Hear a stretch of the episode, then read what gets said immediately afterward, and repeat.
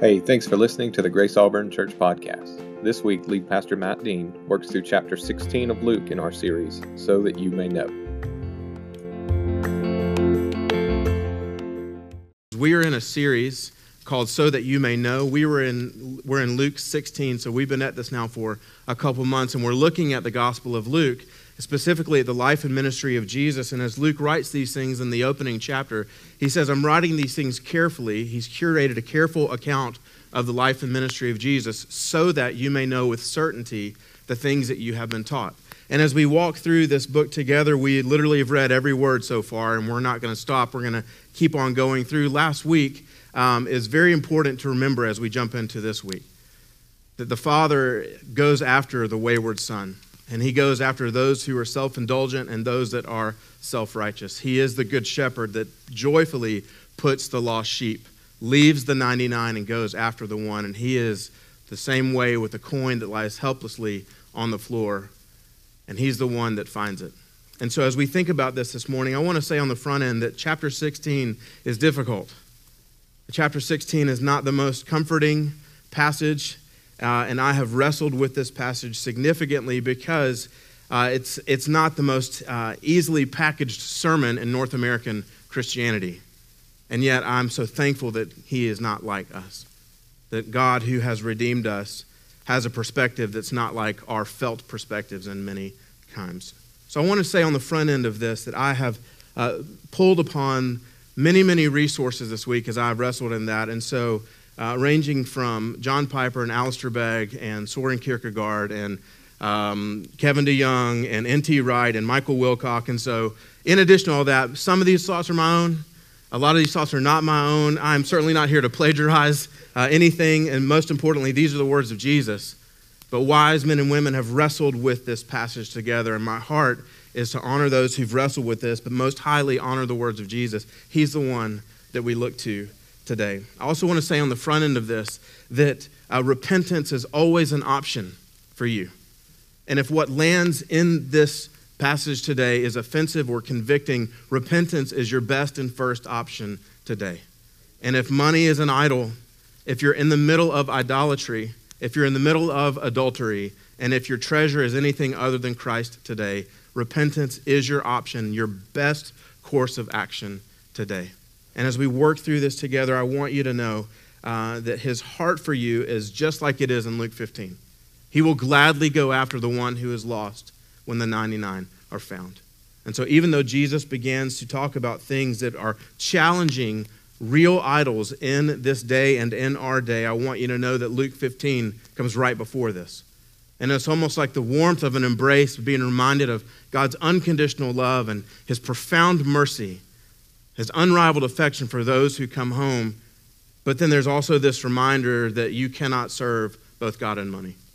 And that in this life, in the here and now, you must respond to Jesus. There's not a plan B afterwards. He's the plan A for today and for forever, and you choose today whom you will serve and whom you will follow. So, on the front end of that, just know repentance is always an option for you in this lifetime. And by grace through faith, you can draw near to Him. I'm going to read Luke 16 at face value, and then we're going to work back through it together. Jesus told his disciples, There was a rich man whose manager was accused of wasting his possessions. So he called him in and asked him, What is this I hear about you? Give an account of your management, because you cannot be manager any longer. The manager said to himself, What should I do now? My master is taking away my job. I'm not strong enough to dig, and I'm ashamed to beg. I know what I'll do, so that when I lose my job here, people will welcome me into their houses. So he called in each one of his master's debtors, and he asked the first, How much do you owe my master? 800 gallons of olive oil, he said. The manager told him, Take your bill, sit down quickly, make it 400. Then he asked the second, Well, how much do you owe? A thousand bushels of wheat, he replied. He told him, Take your bill, make it 800. The master commended the dishonest manager because he had acted shrewdly. For the people of this world are more shrewd in dealing with their own kind than are the people of the light. I tell you, use your worldly wealth to gain friends for yourselves, so that when it is gone, you will be welcomed into eternal dwellings. Whoever can be trusted with very little can also be trusted with very much. And whoever is dishonest with very little will also be dishonest with much. So if you have not been trustworthy in handling worldly wealth, worldly wealth, who will you trust with true riches? And if you have not been trustworthy with someone else's property, who will give you property of your own? No servant can serve two masters. Either he will hate the one and love the other, or he will be devoted to the one and despise the other. You cannot serve both God and money. And the Pharisees who are listening in, they're like, interesting. Interesting.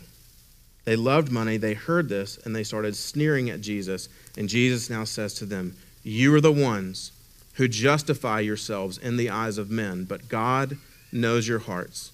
What is highly valued among men is detestable in God's sight. Same audience, same message. Now Jesus says, The law and the prophets were proclaimed until John. And since that time, the good news of the kingdom of God is being preached, and everyone is forcing his way into it. It is easier for heaven and earth to disappear than for the least stroke of the pen to drop out of the law. Anyone who divorces his wife and marries another woman commits adultery, and the man who marries a divorced woman commits adultery. Takes a deep breath and then says, There was a rich man who was dressed in purple and fine linen and lived in luxury every day. And at his gate was laid a beggar named Lazarus, which, by the way, is not the same Lazarus that was raised from the dead in John, just so you know that. At a gate, at this gate was named a beggar named Lazarus, covered with sores, and longed to eat what fell from the rich man's table. And even the dogs came and licked his sores. The time came when the beggar died, and the angels carried him to Abraham's side. The rich man also died and was buried. In hell, where he was in torment, he looked up and saw Abraham far away with Lazarus by his side.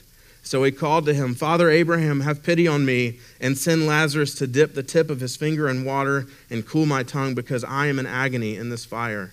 But Abraham replied, Son, remember that in your lifetime you received your good things, while Lazarus received bad things.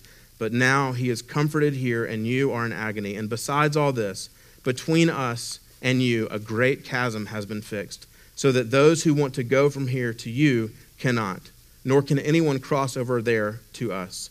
He answered, Then I beg you, Father, send Lazarus to my father's house, for I have five brothers. Let him warn them, so that they will not also come to this place of torment. Abraham replied, They have Moses and the prophets. Let them listen to them. No, Father Abraham, he said, but if someone from the dead goes to them, they will repent. He said to them, If they do not listen to Moses and the prophets, they will not be convinced, even if someone rises from the dead.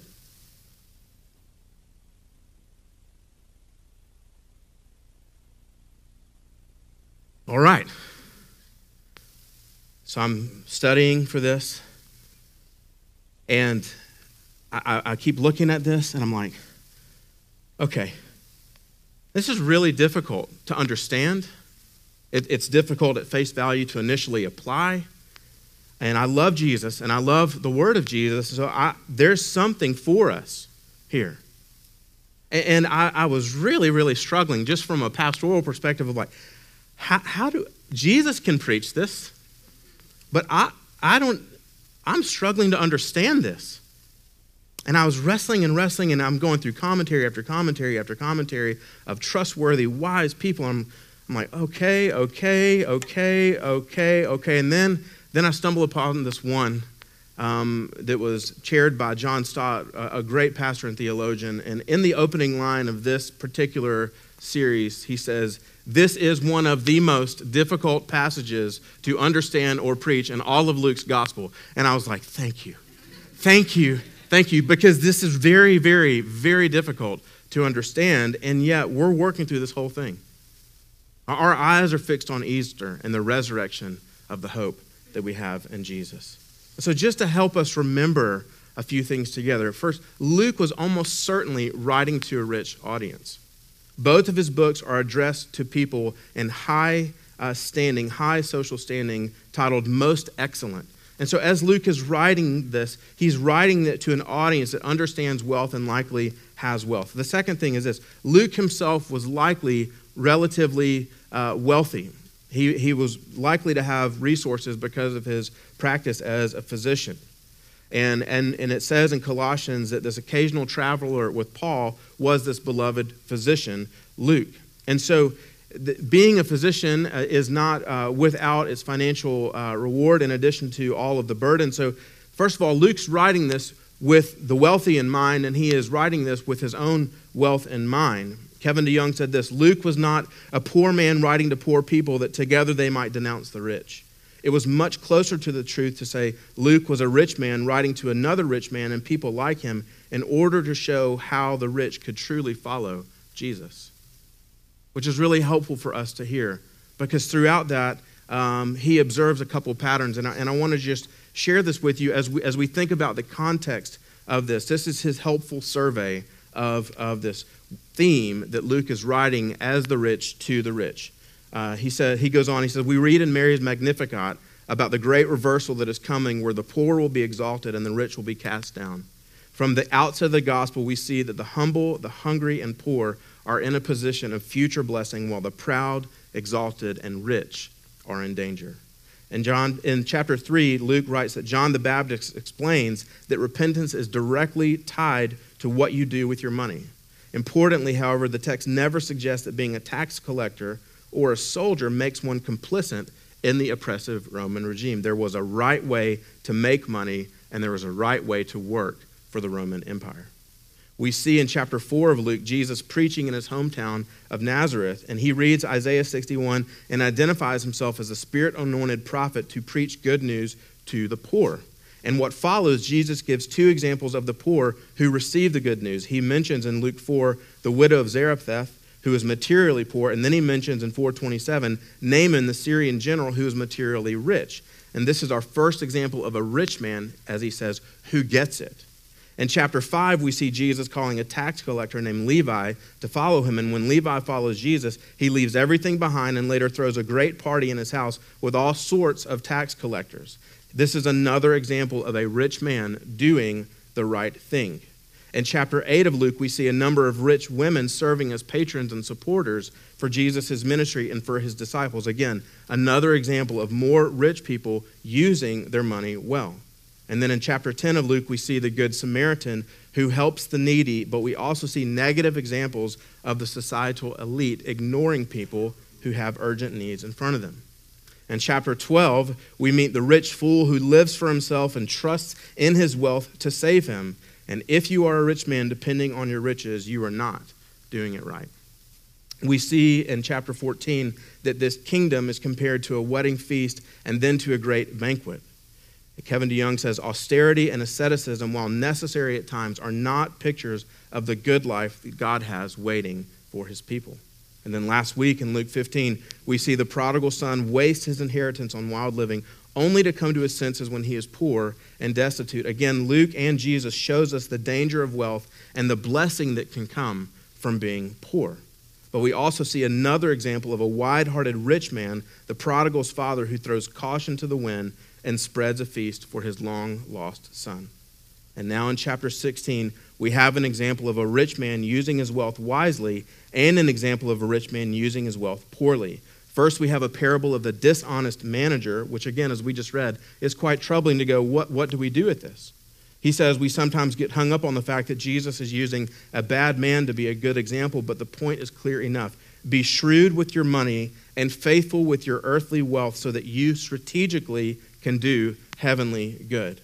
And in the other part of 16, we have the story of the rich man and Lazarus. This is a negative example to contrast with the positive example earlier in the chapter. The rich man lived in self satisfied luxury and ignored the needs right in front of him. He faces unending torment in the flames of judgment. Well, okay, that helps a little because we see that this is not an isolated thing. And, and here's the funny I, am a, I'm a limited, I'm limited. I'm limited in my capacity in every way. I've been preaching through this. I mean, I, the bulk of this I've been preaching through. And when I read that article, I was like, huh, well, that sure is helpful. So uh, there's a lesson in how to study the Bible today. And that is this if you come across a difficult passage in Scripture, let the Bible teach the Bible. And if you come across something that's like, I don't understand this, this does not seem like the full picture, it's likely not. We need the full counsel of God's word, the full counsel of that. We really need to understand the gospel and our standing by grace through faith as we begin to read and understand what it looks like to obey Jesus. We've got to understand the big picture. I just want to encourage you this morning, whether it's this or something else, if in your pursuit of knowing Jesus through his word, you come across something and you're like, I do not understand this. You are not the first Christian to go, I do not understand this. And I want you to take heart today if you don't understand it. Keep seeking, keep trying, keep going. All the way up to this morning at 7:13, I was wrestling with this passage. So I want you to know you're in good company. This is what it means to know and love Jesus as we wrestle with the truth of this. Michael Wilcock, he's a theologian in England, he says Jesus is confronting the hearers with the challenge to act upon what they have been hearing. And the main challenge in Luke 16 is to respond here and now to the message of Jesus. John Piper, he says, the summary of these two parables is this that money is a test of our faithfulness to God. If we don't use it in a way that shows God is more precious than things, then verse 11 says there is no reason to think we will ever be entrusted with the true riches of heaven. If you've missed our teaching on joyful generosity, I encourage you to go back online and look at it because it is a comprehensive, door to door, cover to cover look at what it looks like to generously respond to the gospel with your life and with your money. Giving is for your good and the glory of God. And in between these two parables, we see in Luke 16 through 18 this, this one off um, about the law and about divorce and adultery. And I think it would just be really helpful not to skip over that, but in fact to look at that and go, why?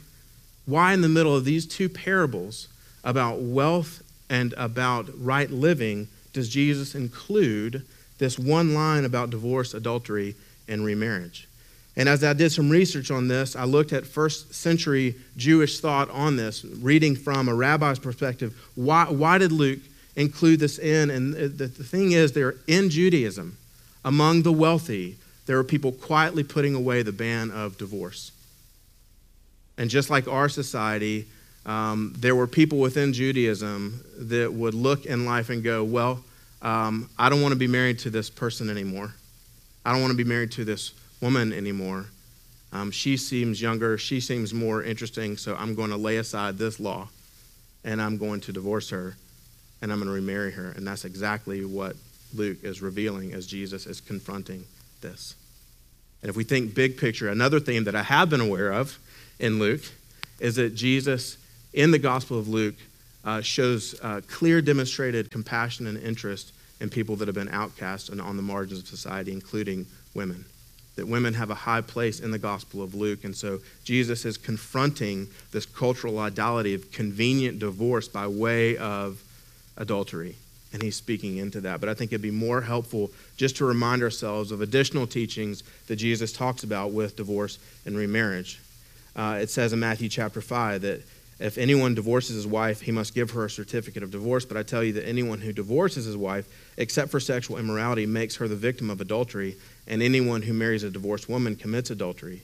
In, in, Matthew 19, it says, Haven't you read that at the beginning the Creator made them male and female? And he said, For this reason, a man will leave his father and mother and be united to his wife, and the two will become one flesh. So they are no longer two, but one flesh. Therefore, what God has joined together, let no one separate. Now, these Pharisees are trying to trap Jesus again. The Pharisees are trying to trick him into saying something that would not be true. Jesus is not tricked, he's wise to the scenario. Jesus says, well, the Pharisees are saying, Why then did Moses command that a man give his wife certificate of divorce and send her away?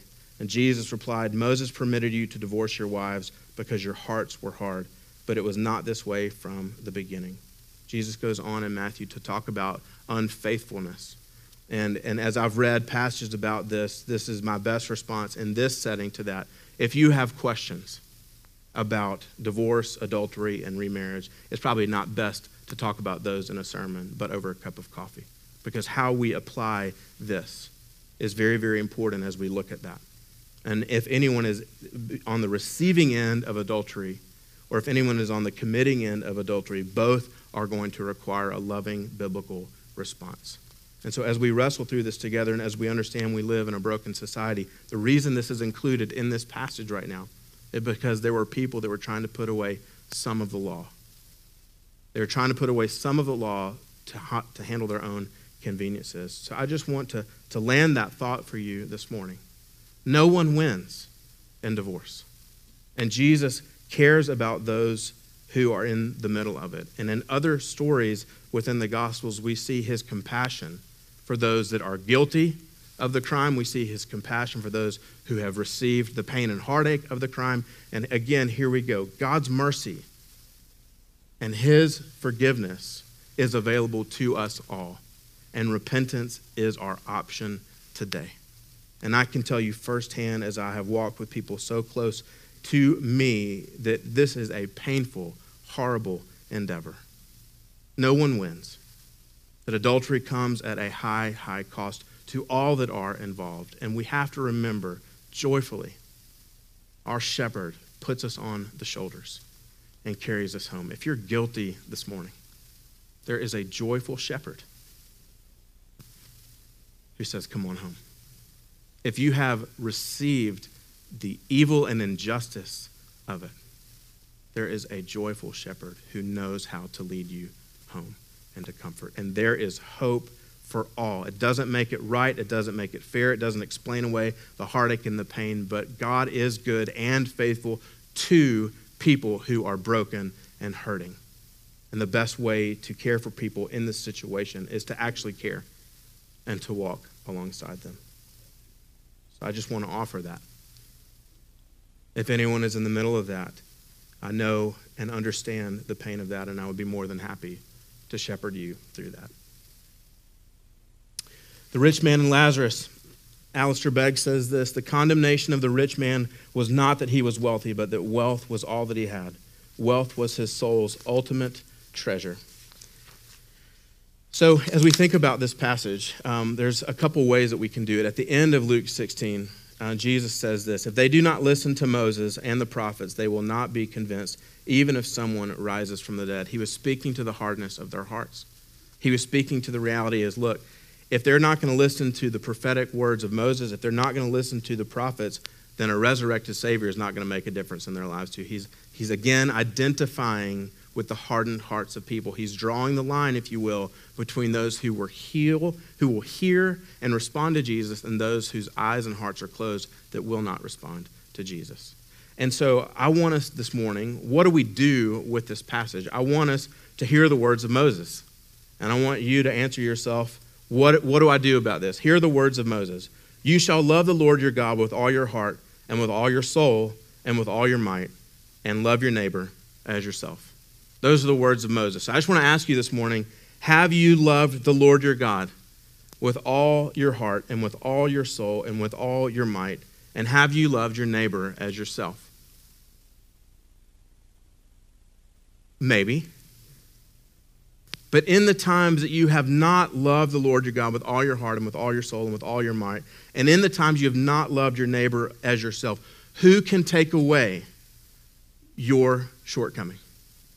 And who can turn you around, and who is the one that truly does love God with all their heart, soul, mind, and strength? Who has truly loved their neighbor as themselves? Jesus. So as you hear the words of Moses, just know this Jesus fulfilled the law perfectly. He did not lay one dot of it aside. He is your strength for fulfilling the law. Let's listen to the words of the prophet Jeremiah. Thus says the Lord Let not the wise man glory in his wisdom, let not the mighty man glory in his might, let not the rich man glory in his riches, but let him who glories glory in this, that he understands and knows me, that I am the Lord who practice steadfast love, justice, and righteousness in the earth. For in these things I delight, says the Lord. Jeremiah 9 23 and 24. Let that be our thing, that we glory in Him, that we understand Him, that we practice love, justice, and righteousness in the earth. For these are the things that the Lord delights in. What if you've been practicing other things? Then this is your great moment to go, I'm going to repent of the things that I have been doing, and I'm going to reframe my life on a path that delights the Lord. But let me ask you this who has ultimately satisfied God's wrath against sin? Jesus. So when we read in Zephaniah that he rejoices over us with singing, how can that be true?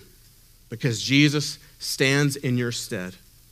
And Jesus pleased God for you. That is why the shepherd can joyfully go after the one and put the wayward sheep on its shoulders because Christ has satisfied the wrath of God forever. And that is unbelievable good news. And you have an invitation today to fix your eyes on the good shepherd who goes after the wayward. Let's also listen to the words of the apostles.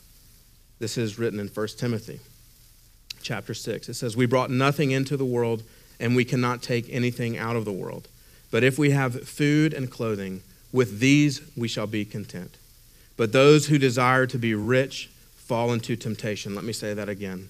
Those who desire to be rich fall into temptation and into a snare and into many senseless and hurtful desires that plunge men into ruin and destruction. If you desire to be rich, just know it can plunge you into ruin and destruction. For the love of money is the root of all evils. It is through this craving that some have wandered away from the faith and pierced their hearts with many pangs. Timothy goes on, or Paul goes on to Timothy and says this in, later in chapter 6. As for the rich in this present age, charge them not to be haughty, nor to set their hopes on the uncertainty of riches, but to set their hopes on God, who richly provides us with everything to enjoy. The rich, they are to do good, to be rich in good works, to be generous and ready to share, thus storing up treasure for themselves as a good foundation for the future, so that they may take hold of that which is truly life. If you have wealth, take hold of that which is truly life. The truth is, most of us have some degree of wealth by worldly standards. In terms of global economics, most of us have wealth. And we are therefore to be generous and ready to share. We are therefore to store up treasures as a good foundation for the future. And we are to see that God is the one who gives us these things. In 20 years, I've known some wonderfully generous, wealthy believers who have leveraged their life and their ability to generate revenue and income and steward it with great wisdom and humility. And some of them are among the most understated, non braggadocious people that literally help finance the kingdom. And if that's you, if you've been given the ability and the capacity to generate wealth and to lead in commerce, do that. And do that to the glory of God so that you may leverage your life and steward your resources with great joy as you see the kingdom unfold. But if you're struggling with greed, if it's hard for you to give, if it's scary for you to give, if there's an unwilling and, unwillingness in your heart to give, you just need to know that's likely called an idol. Tim Keller, in his book Counterfeits God, Counterfeit God, says money, sex, and power are great counterfeit gods, and all of them can lead us astray. This morning, I want to I want to end with one more uh, rich person, and that was the one in whom Jesus, the tomb in whom Jesus was buried. It was a rich man's tomb that Jesus was buried in temporarily but it was a rich man's tomb. And true to his word, that's exactly where he was buried. And three days later, he rose again. Two years ago, I was in Jerusalem, and I was standing in one of the two possible locations where that happened. And I can tell you the whole thing is a mystery of mercy.